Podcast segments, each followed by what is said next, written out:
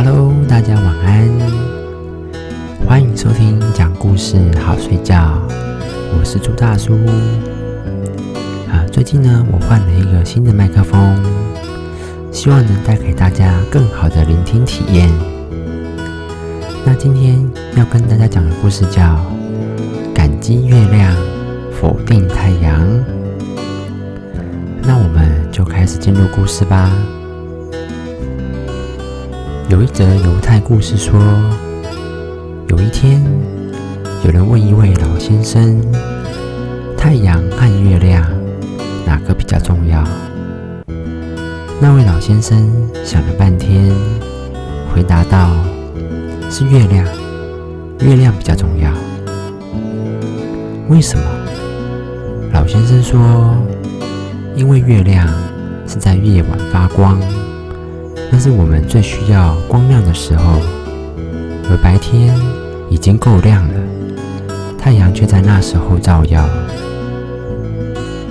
你或许会笑这位老先生糊涂，但你不觉得很多人也是这样吗？每天照顾你的人，你从不觉得有什么。若是陌生人这样对你，你就认为他人真好，而你的父母、妻子。或先生一直付出，你总觉得理所当然，甚至还有着嫌呢。一旦外人为你做出类似的行为，你就会受宠若惊，你就会很感激。这不就跟感激月亮、否定太阳一样糊涂吗？这么说好了。有个女孩跟妈妈大吵了一架，气得夺门而出，决定再也不要回到这个讨厌的家了。一整天，她都在外面闲逛，肚子饿得咕噜咕噜的叫，但偏偏又没带零用钱出来，可又拉不下脸回家吃饭。一直到了晚上。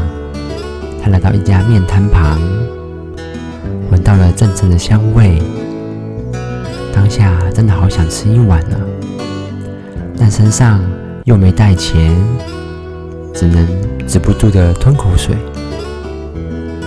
忽然，老板亲切的问：“小姐，你要不要吃面啊？”他不好意思的回答说：“，是我没有带钱。”老板听了大笑说：“哈哈，没关系，今天就算老板请客吧。”那个女孩简直不敢相信自己的耳朵。她坐下来，不一会儿，面来了。她吃得津津有味，并说：“老板，你人真好。”老板说：“哦，怎么说呢？”那个女孩接着回答说：“对呀，你很好，我们素不相识。你觉得我那么好，不像我妈，根本不了解我的需要和想法，真的很气人呢。”老板又笑了，说：“哈，小姐，我才不过给你一碗面而已，你就这么感激我？那么你妈妈帮你煮了二十几年的饭。”你不是更应该感激她吗？被老板这么一讲，女孩顿时犹如大梦初醒，眼泪瞬间夺眶而出，顾不得还剩下的半碗面，立刻飞奔回家。才到家门前的巷口，就远远的看到妈妈着急的在门口四处张望。他的心立刻揪在一起，有一千句、一万句的对不起，想对妈妈说。还没来得及开口，只见妈妈已迎了上前，说：“哎呦，你一整天跑去哪里啊？吓死我了！来，进来把手洗一洗，吃晚饭了。”这天晚上，这个女孩才深刻体会到。妈妈对她的爱，